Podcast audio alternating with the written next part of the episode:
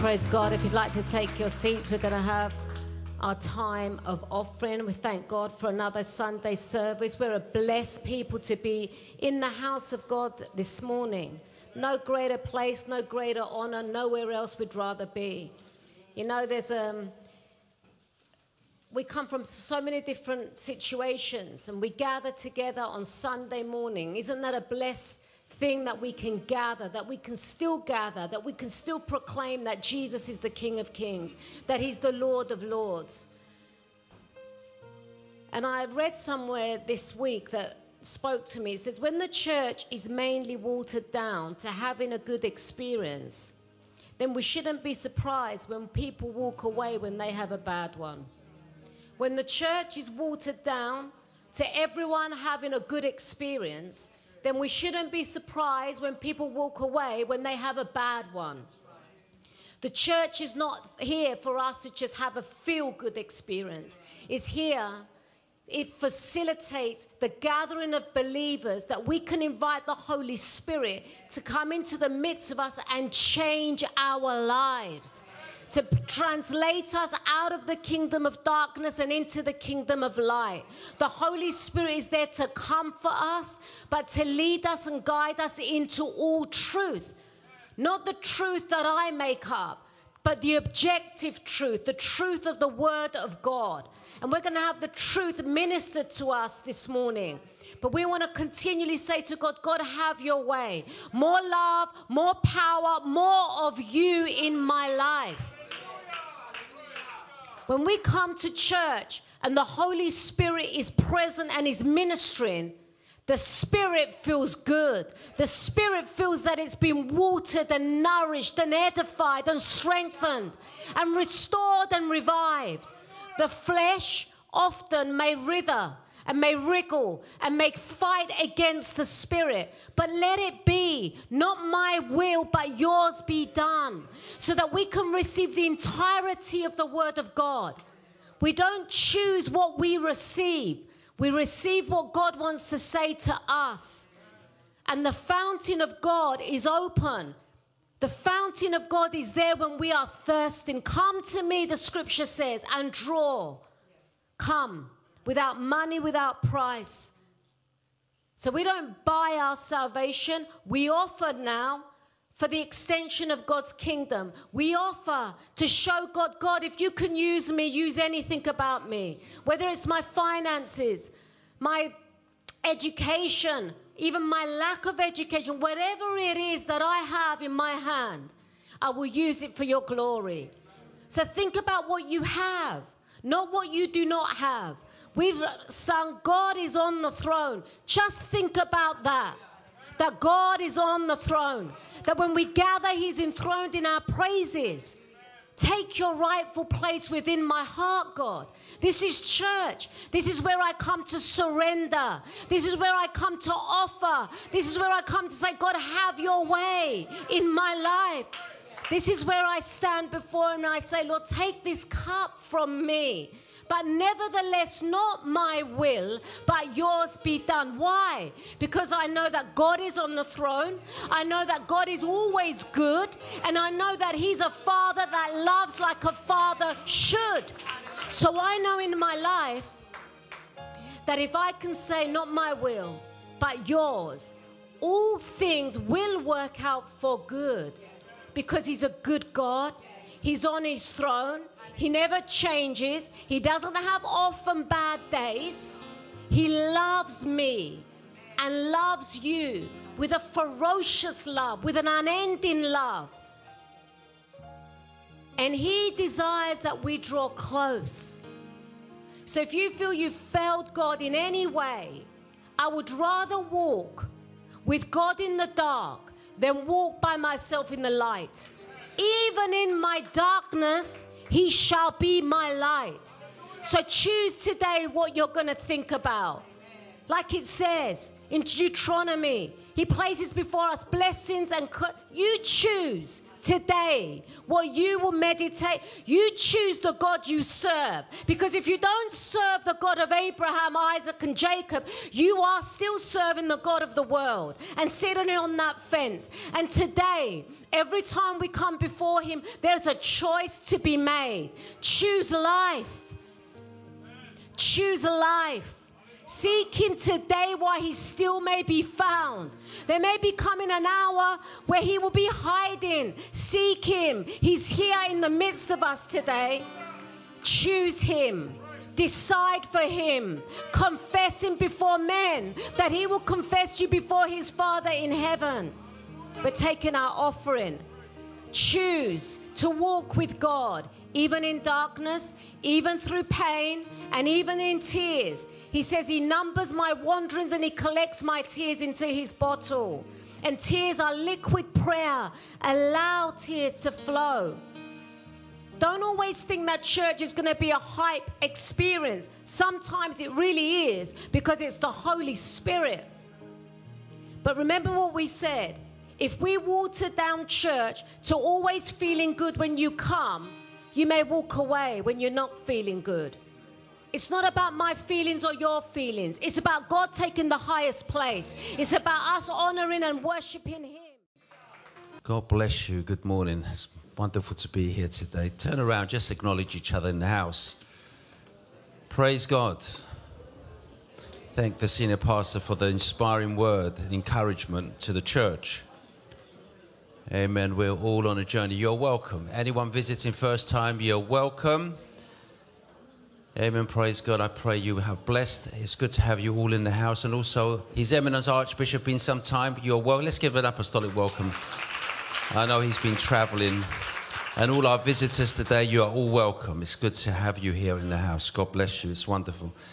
Amen. Many things are taking place. I don't know if I had a, a message that this afternoon, I think, is it three o'clock?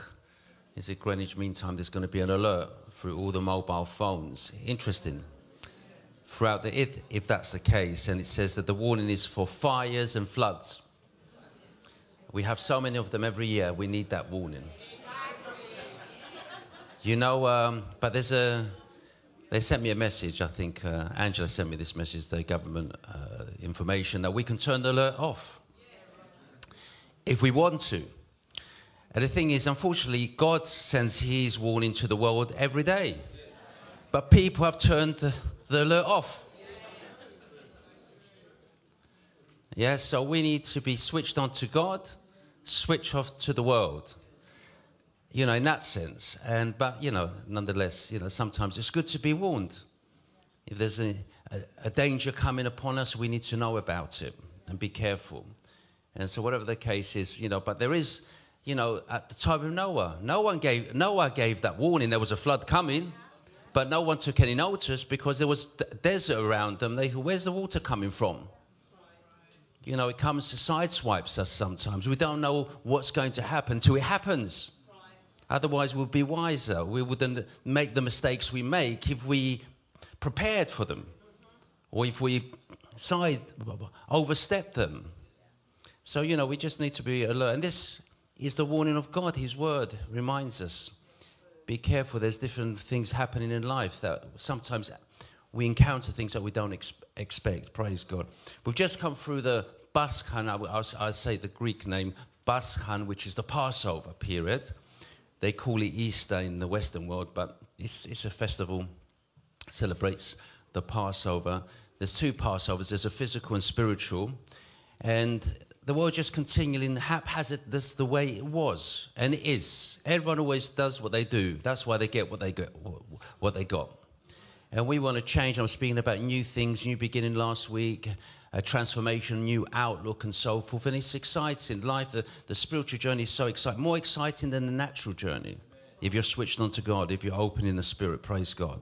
So today I just want to look upon, look through that, what this, what this period really speaks about, and also to say that the word love, according to the scripture, is a verb. A verb is a word that speaks about action. Love is a verb. Love is translated in action. And there was no greater expression of that action than the cross of Calvary. And I want to take a trick, take a journey, stop for a, a, a few moments at the cross of Calvary and see what was actually taking place there. Because we forget the central message of the gospel in our generation. That why a man will come and die on a cross. For what purpose? What reason? Go through all that uh, uh, suffering, all that pain, and give himself. He said, Nobody takes my life, I give it. And I was privileged yesterday, I was invited by the Redeemed Church of Christ in Romford to, to give a Hebrew, to teach on the Hebrew language. I gave, a, I, was, I was teaching on Hebrew yesterday at the Redeemed Church of Christ in Romford. Thank you, Reverend David, if he's watching or listening to the message. And it was good because it was going out throughout different countries, different places. And maybe I'll, I'll run the Hebrew uh, lesson here in, in, our church, and invite whoever wants to be a part of it, because the, the Hebrew language, as is the Greek language, is a very rich language. The things we lose in translation when we when we miss the original, the, the, the primary language. It's powerful. Well, in fact, I'm just going to just show you something before I come to the message today to see the cross of Calvary. If you go Genesis chapter 1, verse 1, just the beginning of the Bible is profound. I just want to have it on the overhead, the Hebrew, very quickly. We'll have the Hebrew just put it up. The first word of the Bible is, if you just highlight it, if Stavro will highlight it. Every letter has a meaning. For example, the first letter is Beth, the second is Resh, the third is uh, Aleph, the fourth is Shin, the fifth is Yod, and the, the last one is Tav. Okay, they're the, the Hebrew letters that make this word, the first word in the Bible, which means beginning. And the first, it begins, it doesn't say in the, it says beginning. And I said last week, it's day one, the one day. It doesn't say first day, it says one day because your one day can begin from now. As I said, your clock starts from now. Everything old has has been cancelled out. It's one now. It's, it's, it's one. It's new beginning for you now. New, we're taking a new breath now. You can't relive the old breath. Once it's gone out, you can't catch the old breath, but you're catching a new breath. Out with the old, in with the new. But interesting, each letter says something because the Beth, the first letter, is represents a house. The second letter represents a head. The third letter represents an ox. The fifth, uh, sorry, the fourth letter represents a tooth. The fifth letter represents a nail, and uh, sorry, a hand. And and the sixth letter, one, two, three, four, five, six, represents a cross. Can you imagine that? The first, that's that's what's depicted in that. Just for that one word, speaks volumes. Its depth, width, length, and height. But what is it saying? It begins with uh, the bet, and the next letter is resh that says, if you separate, it says bar.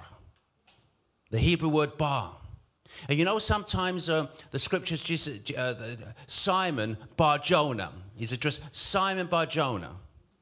The word bar means son, Jonah of, son of, jo- of Jonah. Simon Bar Jonah, son of Jonah. So the first letter in Genesis, first beginning of Genesis begins with bar, son. Son is Jesus Christ. If you go to John chapter 1 verse 1, which is a parallel to this, that John expounds upon this. He says, in the beginning, he says, in the beginning was the Word, and the Word was God, uh, and the Word was God. And then verse 2 says this. Watch this. He was in the beginning with God. Begins with Bar, Son. And then it says, verse 3, watch this. All things were made through him, and without him nothing was made that was made through the Son. So go back to Genesis chapter 1, verse 1. Watch this, watch this. So it begins, it begins with the Son. Watch, let me go to Genesis chapter 1, verse 1. Very quickly, just, just enjoying a little exhibition, eh, eh, exposition of the word here. It says, it says bar, so it says son. But the next word, the three letters, bara, means create. So the Son creates. John says nothing was made that was made without him. So it that's how it begins. But interesting, and there's a few elements added here.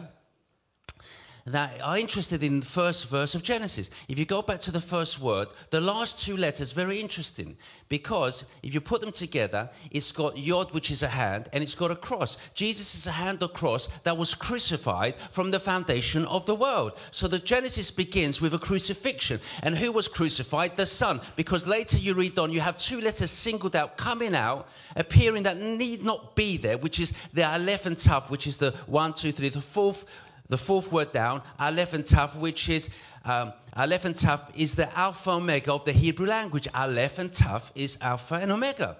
So who is the Alpha and Omega? Jesus Christ. So embodied, fixed in that first verse. There's no doubt, no ambiguity that it's recorded. And this is how the scripture, the Old Testament, the mechanism that works. Embodied in the, in the word is, is a meaning, a depth to the word. It's not what's just seen on the surface. And it takes prayer and revelation to remove that veil to understand what's really going on. Because the end, as Isaiah tells us, was declared from the beginning. Everything that was going to take place that you're experiencing and living has already been foreseen by God, and God has made a way out for us. God is accounted for that. God is God is impacted that, and God is showing us a way to move on to fulfill His and our purpose in Him. Praise God. And I've just touched upon two, not even two, three words. And every letter character speaks about something. But I'm not going to give the four. I was had this, the, the teaching from 10 o'clock to about just before four yesterday. So I'm not going to go four, six hours teaching you now. But if you want to stay, you're welcome after the after the study to uh, the, the message this morning and the celebration and everything to stay and, and be and be with us and, and, and we can expand on the word of God. In fact, we have a baptism as well today. I think we're we're, we're, we're on the chart of baptisms. I think we're ahead. We're the World Championship Baptism Church. Praise God. So where we where are we? Do you know where I am?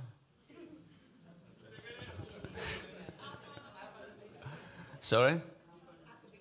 At the, at the beginning. It's good to start at the beginning, not, not at the end. Alpha and Omega. Yes. Okay. Coming back to the message today. Love is a verb. You can say to people, you can tell people, love you, bro. You can say to people, I love you as much as you like. Words mean nothing. You can say, I really feel for you. But the Bible re- reveals to us that love is translated in action. It's the doing that qualifies, not what you're saying, not the word. You can have good intentions. A good intention without action is meaningless. Yeah? You can't get anywhere with a good intention unless you put action to that. Make the effort, you know, through action. And the criteria of relationship with God that, that we know this, we have a relationship with God, is our action. You being here today, your action of coming here shows that you love God. That you want to be in a place to receive, to share, to be a part of what God is doing, to be a part of God's plan. That's action. That shows through your action. It goes a long way to show, yes, I do love God and I'm making the effort.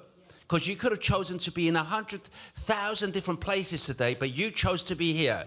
And that must be commended and celebrated. And that should be encouraged.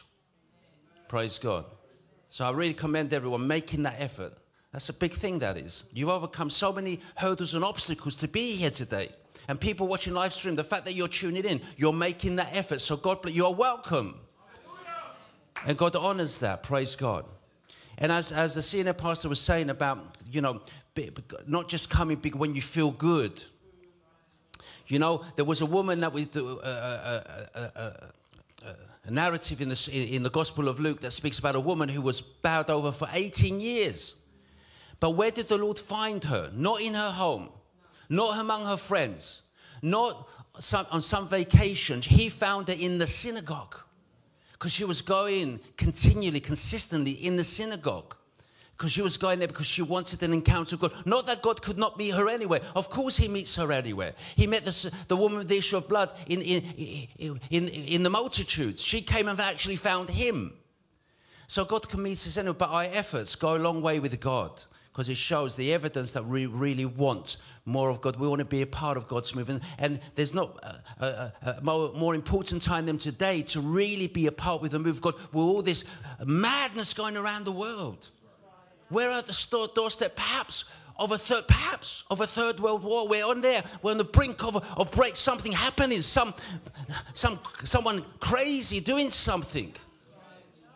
Would, was unthought of, unheard of. Our post Second World War thought we're never going to go. We're never going to do this again. It's never going to happen again. We're not going to have another world war, nation against nation. We're going to disarm everyone. We're armed beyond what we sh- what re- re- being reasonable really at this time. We can blow the world, destroy the world a thousand billion times over. The, the, the once is enough really. And this is and this is the, why the God is so important in our lives because He's the one really sets you know puts things in context and really realigns our spiritual center and, and our compass to see where we're really going or what's really taking place. So God bless you. So with no further ado, thank you for the message. We'll see you next week.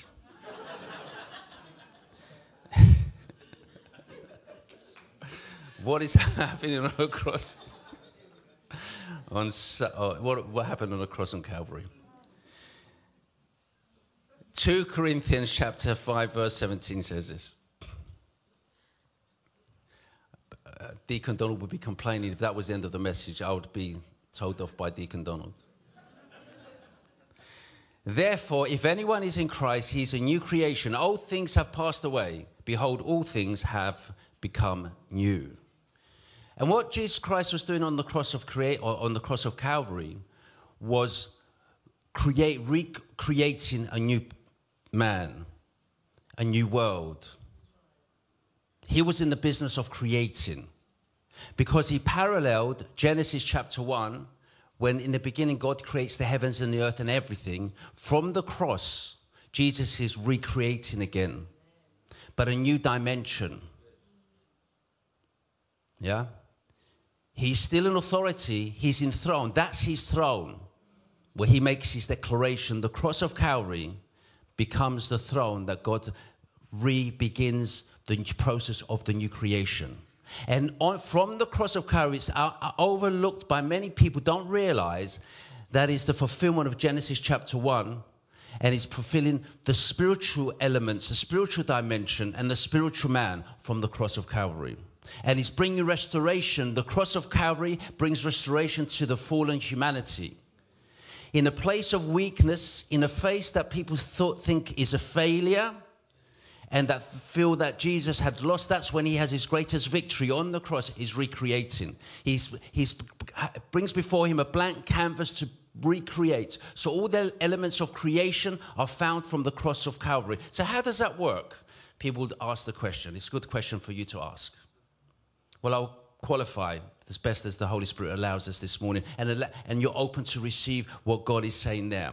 Because everything is about this new creation, Jesus recreated. God was, Jesus was not out of control on the cross of Calvary. He was in full control. He was in more control than Pontius Pilate, than Caiaphas, than Annas, than anyone around him. He was more control than the soldiers around him. He was more in control from the cross of Calvary than anyone. There was chaos in the world, but on the cross of Calvary, Jesus is still Lord of Lords and King King of Kings, and he's still full in control. He still has all his faculties, his rationale, and everything, and he speaks because he's rationale per perfection.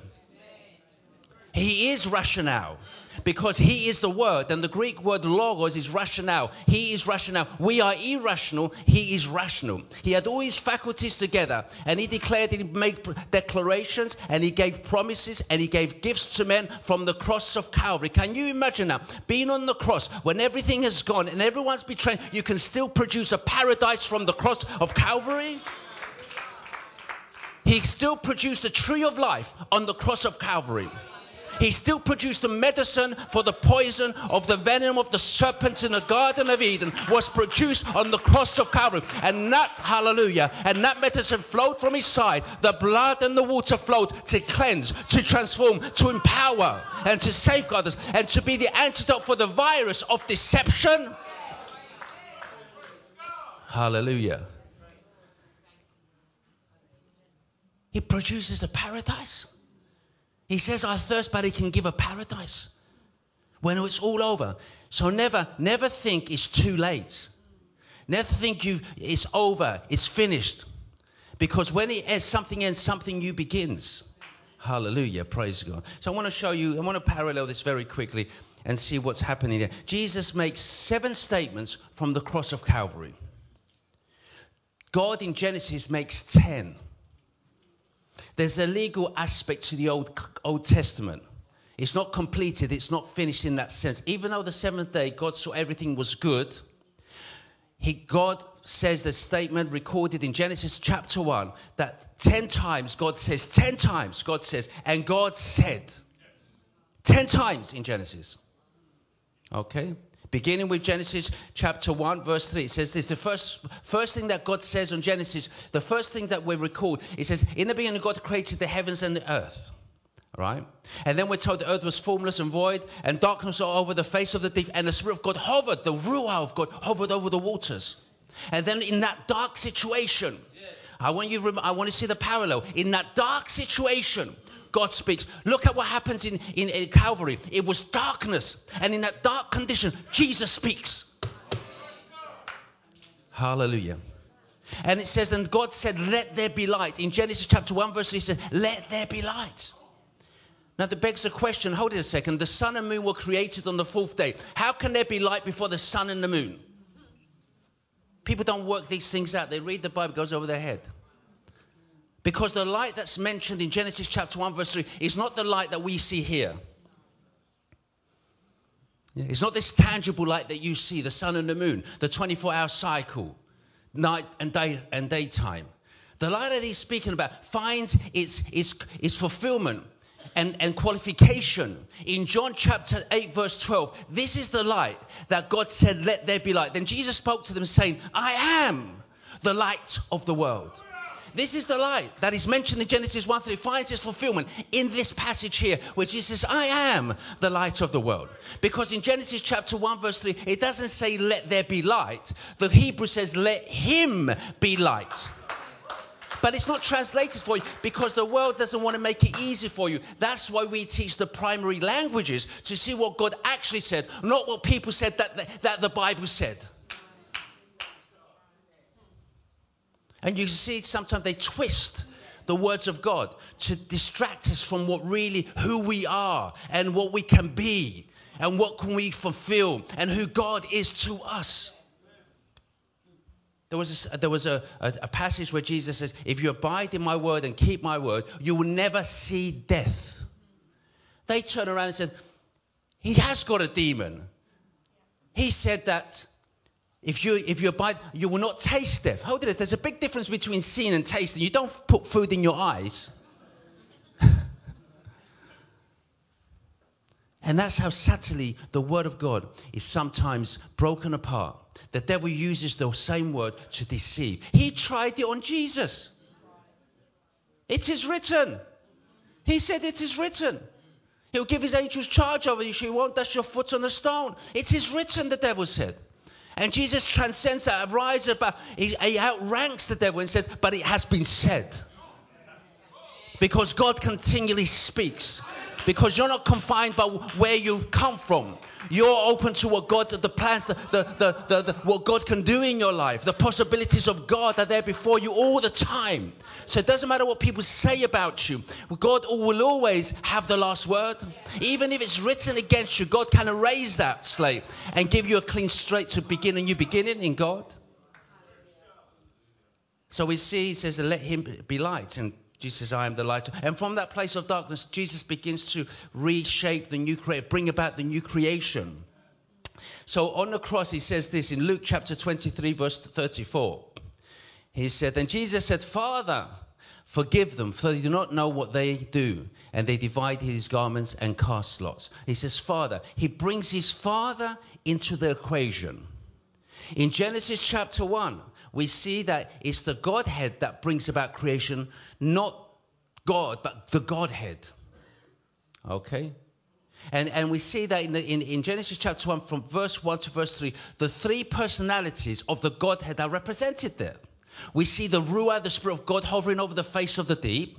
And then we see, let him be light, the, the Son. And we see verse 1, the Son, Bar, the Son.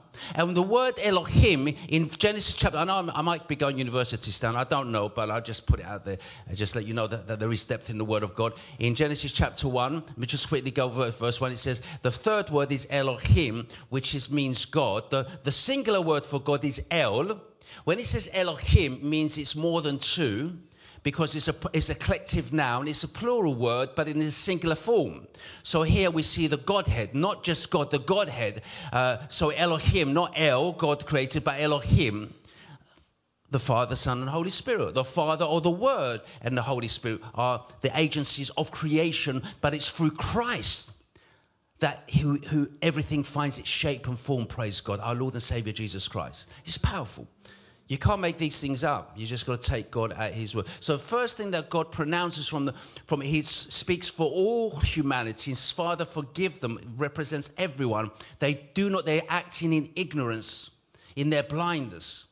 Okay, and He says, forgive them. So He gives forgiveness. So, if we want to reflect God, we must have a we must have an attitude of forgiveness. There's empower. When you forgive someone, you empower them. You empower yourself, I should say. In a sense, you liberate yourself from being a prisoner in relation to other people's what they, how they, their opinion and how they see you and what they think of you. When you forgive, you become powerful. There's power in forgiveness. You're not, you're not a prisoner to your past. You can move on. You can step out of that situation. You can step out of that of that of that prison of that straitjacket. When you forgive, the chains of uh, you yourself set yourself free. You get out of that prison. Hallelujah. Praise God. And then we have from the cross of Calvary. And I want to word that. I want to just let, us let's, let's look at uh, uh, John chapter 19 verse 26. Jesus cares shows his loving care benevolent love for his people, for people around them, nearest and dearest for him. He says this. He says this. Uh, this is uh, to Mary, his mother. And when Jesus therefore saw his mother, he said, and the disciples who, the disciple whom he loved, standing by, he said to his mother, "Woman, behold your son." Praise God. And he'll always have someone there for you. In your hour of need, God will bring something about someone around you to support you at that moment of trial and challenge. Where no man and no woman is an island. God will always have someone or something around you to help you at the time of need. Praise God. Amen. From that helpless situation, Jesus is helping. Wow, how does that work? He's fixated to the cross, but yet he can give help and direction to the people he loves. And God can do that all the time in our lives. The way we get the direction from God is drawing near to Him. See, they were around Him. So he saw they draw to him and he drew to them. He never leaves us nor forsakes us and he'll guide us and he provide everything that we have need. God can do more and abundant, more than we can ask or think. God is not limited. He is unlimited. If you want direction, come to the Lord. If you if you need something, come to the Lord. Hallelujah. And he was speaking to you on levels, ways that you will understand. That's the love that God has for each one of us, which is powerful and so amazing. Hallelujah. And today I believe God is giving something to someone here today. I do believe that in my spirit and my heart. I believe that God gives things to people. You know, I've received support and help in the most unexpected way and places I didn't expect. God produced things that I I didn't even know I needed it. As I gave a message some some uh, some time ago, I didn't know I needed it. I was speaking about Zacchaeus when he wanted to see the Lord and he saw the sycamore tree. He didn't know he needed it, so he, he needed it. he climbed the tree. He didn't know that he needed it. And there's some things around your life, people, situations, whatever, that you don't know you need them until you need them. Hallelujah. And today I believe God is giving something to someone. And you leave here, something's going to happen in someone's life in this in this place. Why? Because you have made the effort. And because you've made the effort, God will honor that. They were around the cross of Jesus. Look at the other disciples. They all fled and hid, but John was there. And he connected him to the place he should be, to his mother. And the, our mother should be our church. It's the mother which births people. We have a baptism today. The baptism is the womb of the church that births people of the kingdom of God, that births people into the kingdom of God. Praise the Lord. Hallelujah. And then we have um, in, in, Luke chapter 23, verse 43, we see what, ha- what was created, what was brought about in Genesis was Eden, the garden of good pleasure, of delight. And we see at the cross of Calvary, there's a man, there's two thieves, one on each side of Jesus going through this darkness. Seems hopeless. It was the end for them. They didn't do anything praiseworthy. You know, sometimes I'm not ready to receive the Lord. I'm not ready to get baptized. You're never going to be ready. And no one's ready. Just accept it. Take God at His word and act on that moment. And don't try and get yourself ready. You cannot get yourself ready. People say, you know, oh, I'm going to wait before I do this, before I run the. I think is it today the London Marathon? Is it today? I should have been running it, but uh, I decided to defer for next year. I'm running another marathon. But what I'm saying is that, um, uh, you know, you don't say, well, I'll wait till I'm ready to run the marathon. Just say you're going to do it, and that will put you in the situation that you have to get you out of your comfort zone to actually prepare for it. Book the time, and then you might be motivated to do it. And so, so there's never a time you're going to be ready to, to receive the Lord. There's never a time you're going to be ready. So when I'm ready, when everything is fine, cross the T's, dot the I's, then I'm going to go to church. When I cross the T's and dot the I's, then I'm going to go out and do some uh, mission work. It, it will never happen. You'll never get. There will always be a distraction for you to stop you doing what you what you want to do in serving God. The world is good at that. Even John the Baptist tried to stop Jesus from being baptized, and he was his cousin. He said, oh, it's, it's, not for me to baptize you. How can I? I'm not worthy to, to uh, loose your sandal straps or whatever. He says, no, permit this to take place also to fulfill all righteousness. You're never going to be ready. So start now. Not tomorrow, now. Because tomorrow never comes. And so today God is speaking to us His paradise. And so one thief on the cross blasphemes, the other says, Lord, remember me when you come. This is, this is somebody who is incapable of doing anything. He's unrecognizable. People can, do not recognize him on the cross. And he's on the cross there between two thieves. Hallelujah. And the, the thief on one of his sides says, Lord, remember me when you come into your kingdom. And Jesus responds, and honestly, see, he's in that place of agony, pain. He experiences human suffering and yet, when he's asked a question, he dignifies the question by giving an answer. So we say, Well, I pray to God that I only hear answer. No, you're not listening. God is giving you the answer, but you're not listening. Oh, how does that work? Because I'm distracted sometimes. Why? Because the answer is not the answer I want or I expected. People come for advice, and they're already in their mind. They have a, they, have, they already pre, you know, have, have an idea what they, what answer they want. They have their preconceptions, and they come in, and if it doesn't align to their preconceptions, they're going to do the complete opposite. It's not because they haven't been given the answer, because the answer doesn't suit them or doesn't satisfy them, and they want to do something completely different. But perhaps the answer is better for them, what they have planned for themselves. And we want the answer that we want. Give me my answer. If I think 1 and 1 equals 10, that's got to be 10. God might say 7. No, no, I want it to be 10. If it doesn't work out to 10, let me find another teacher. You know, always looking for the solution we expect, not what God wants to give us. And so this thief says, and Jesus responds to him, Assuredly I say to you, today you will be with me in paradise. Well, paradise is in the Garden of Eden. There's an old saying that the early church fathers would say this. I would say in Greek, I think I might have shared it with you before. Topos kraniou Paradisos egeneton. The place of the skull has become paradise. Because all the elements of paradise are found on Golgotha. People say, how can that be? The place of the skull. What was the elements in paradise? In the middle of the garden of the Eden, the paradise of God was the tree of life and the tree of knowledge of good and evil. On, the, on Calvary, place of the skull was the tree of life and the tree of knowledge of good and evil. Both trees were there. Yeah? Okay. Those elements were in the Garden of Eden and they were there in the in the in, in Golgotha. And he invited to have partake of the fruit of that tree, which is accept the suffering of Jesus for you, accept the blood for you. There's a remedy of what happened in the Garden of Eden to change things. A new cre- Jesus bringing a new creation about. Hallelujah. Praise God. And then he cries out from the cross of Calvary in Matthew chapter 12, two, of the synoptic gospels, Matthew chapter 27, verse uh, 46, and it's in Luke chapter 15, verse 20. Just go to Matthew 27, verse 46. This is in this is on the cross from the cross. He starts quoting Psalms.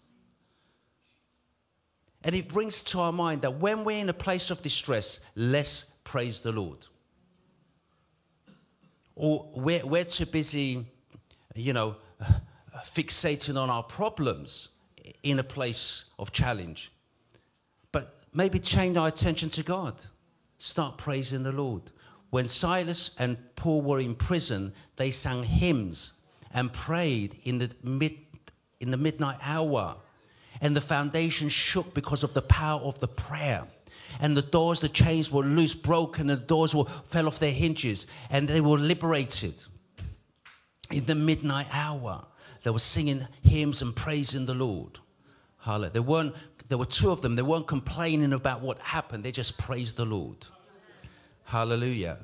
And on the cross of Calvary, Jesus is quoting a scripture. He wasn't quoting it for his sake, he was quoting it for the hearers around him. So they take the psalm and read it in its entirety and see embodied in that one psalm. Psalm 22 is the whole narrative of the crucifixion and ultimately the res- resurrection, the victory of God on Calvary Hill. Just read it yourselves. When you go home, read Psalm 22 as a little spiritual exercise. Med- meditate on it, pray about it, and see the elements. He speaks about they pierced my hands and my feet. David's hands and feet were never pierced. He says that they cast lots for my garments. David never had that experience. Hallelujah. He says the dogs, the dogs have surrounded him. The bulls of Bashan have surrounded him. Dogs gape at him. What, what, are the dogs? The dogs will of the Gentiles. The, the bulls of Bashan are representative of the high, the priest, uh, high priesthood, and so forth. So all these elements are there in Psalm 22, and you're seeing it unfold before their very eyes. What David wrote a thousand years before is being fulfilled before their very eyes. How can a, a, a, someone in that agony start quoting a psalm that relates to what he's going through? It's to qualify prophecy and fulfillment and the probability for those prophecies to take place and the others. There's no numbers in the world that can calculate that. They said just to take so many, a few, seven to ten, seven to ten prophecies to happen in the way that they happen, the probability of them taking place. If you take all the sand of the whole world and perhaps a few worlds and put it all together in a big cement mixer, and you take one grain of sand and you t- change the color of it, make it red or, or blue, and you drop it in there and you mix it all up, the probability of all those come to place is the same probability as a man closing his eyes and reaching out into the, all that expanse of all that sand in all that mixture and pulling out one grain grain, and for that grain to be the same grain, which a complete different color to all those trillions and gazillion other grains, that's the kind of probability for Jesus to fulfill just a few of those prophecies in his in his ministry. Let the scientists argue about that. Hallelujah.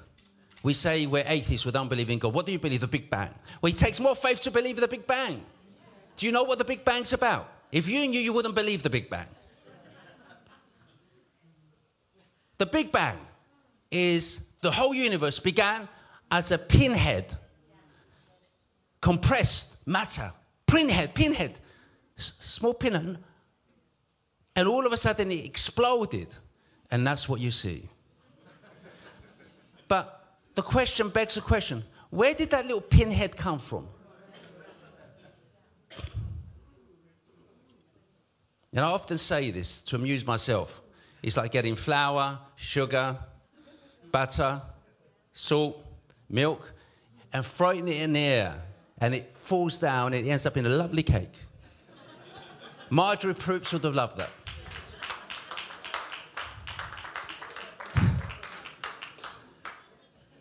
And it amuses me because I look at my watch. You know, if you have the mechanical watches, you look at the watch and they function so meticulously. Time, keep to not a second, uh, minuteness of a second, tick, keep the time.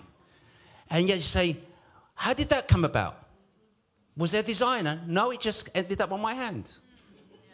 Just say that to someone, see what they say when they say, I didn't know that. I didn't see that this morning. It just, just turned out.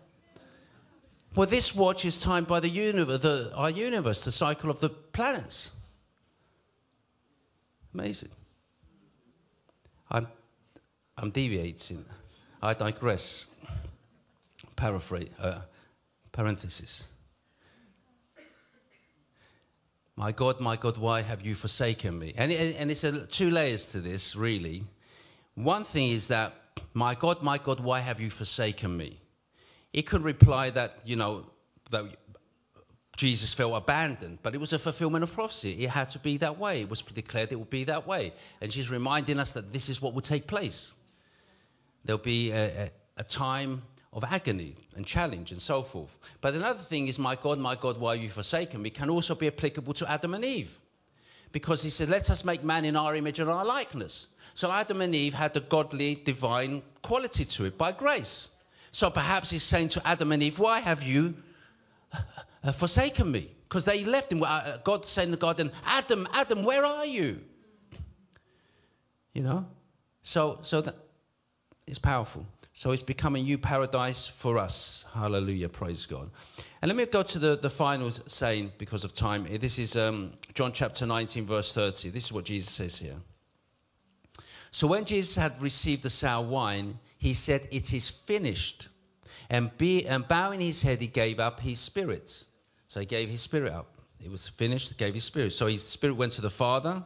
He says, Luke says, Into thy hands I, com- I commit my spirit his body's on the cross, and his soul is descending in Sheol, tripartite. We are body, soul, and spirit. So he accounted for every aspect of our being on the cross. He accounted for them and redeemed our soul, redeemed our spirit, and redeemed our body. On the cross, he did a complete salvation of our wholeness, of everything that's represented in humanity, in man. Come on, I wish I'm speaking to someone. So you are you are saved, body, soul, and spirit. Hallelujah. You're, you're, you're fully complete. God's word is finished. Tetelestai. Okay, tetelestai means complete, perfected. And then interestingly, when God created, and I'm just going forward because of time, when God formed, made the heavens and the earth, created everything, on this on the sixth day, Jesus looked out and said, He saw and it was good. And it was very good. And then the seventh day he rested. Now, Jesus now just completes his work, gives up the, the spirit. They bring him down. And what happens on the Sabbath? He's put into the tomb and he's resting on the Sabbath. Jesus, uh, God in creation on the Sabbath, he rested. So, see the parallels here. Jesus rests on the Sabbath, God rested on the Sabbath. Hallelujah. Praise God. Amen. And so the sixth day, so, so what happens the sixth day? God made man in his image and his likeness. But Jesus comes and he breathed into man and made him a living soul, we're told in Genesis chapter 2. So he creates, he forms man in his image on the sixth day. Let us make man in our image on the sixth day. But on the eighth day, God makes the new man. Because when he comes out of the tomb, on the, on the first day of the Jewish week, which is a continuation from the seventh, seventh day, becomes the eighth day, he appears in the evening in the room, upper room where the disciples are fearful and hiding because of the Jews. And he, see, he says, he brings peace to them. Do not fear, he said to them. And he breathed on them and he said, Receive the Holy Spirit. What did God do in Genesis? He breathes on man and he receives, he becomes a living soul. Now he breathes on them and they become spiritual beings. So he recreates. So the whole purpose of, of, of the crucifixion is to be, recreate us through his love that we become a new creation. Galatians chapter 6, verse 15. This is all encompassing for the whole world. There's no one excluded from this, this um, opportunity. It says this For in Christ Jesus, neither circumcision nor uncircumcision avails anything, meaning it's for the whole world. But he says this a new creation. So God, God at Calvary brings about a new creation. Hallelujah. Praise God. And I want to just finish off the benefits of the new creation, and I'll be out of your face very soon. Praise the benefits of the new creation. In 2 Corinthians chapter 1 verse 20, Paul tells the Corinthian church this, for all the promises of God in him are yes, and in him amen, to the glory of God through us. So the promises, so being that new creation, you are the beneficiaries of the promises of God. Wow. It's powerful. You're the beneficiaries of the promises of God. And they're yes and amen. But in Him, in Christ, you benefit from the promises of God. Become activated in Christ. The promises of God become activated in Him. You know, when you want to buy something online, you need, you, have, you, need, you need an activation code. Yeah? Where He is the, the name of Jesus is the activation code. In His name, He activates all the promises. There's an open heaven for you. And in Jesus' name, what it means represented to pray in the name of Jesus activates all your benefits in Him. You're more than conquerors. That's one of the benefits. In Him, in spite of what, what comes against you, in, in spite of, the, of, of, of whatever comes to come against you, in Him, you are blessed. You are more than a conqueror. Hallelujah. Praise God. And as Paul says, I can do all things through Christ who strengthens me. And these are the benefits. And when we activate those benefits, things transform, things change. And today we speak about this new creation in us. You are the new creation in God. Hallelujah. Love is a verb, love is an action. It's not just words. Jesus didn't just speak it, he did it. Praise the Lord. And there were seven sayings of Jesus on the cross of Calvary. Seven sayings. And seven is a complete number. Ten is a legalistic number. But seven is a complete number, a perfect number. That's why in the Gospel of John, John records Jesus saying there are seven I am statements recorded, but there's variations of the I am in John. But there are seven statements that begin with eh, ego imi, I am, qualified by Jesus Christ. In the book of Revelations, there's numerous times that number seven is depicted because it's a complete number, because what Jesus brings about from the cross of Calvary is completion. Hallelujah, praise God. And fulfillment, which we give him the praise and the glory and the worship. I pray this message has spoken into your lives this, this morning. And I pray you leave here with the excitement that all the blessings and promises are, are yours in him. And he says yes and amen, praise God. I pray that you leave here with a new beginning, new opportunities, new excitement. Hallelujah. Without fear. Because God has not given you a spirit of fear, but of power, of love, and of a sound mind. And that's another benefit of the resurrection and the new creation. All the old things have passed away, and everything has become new in Him as we give Him the praise and the glory. Let's stand together. Praise God.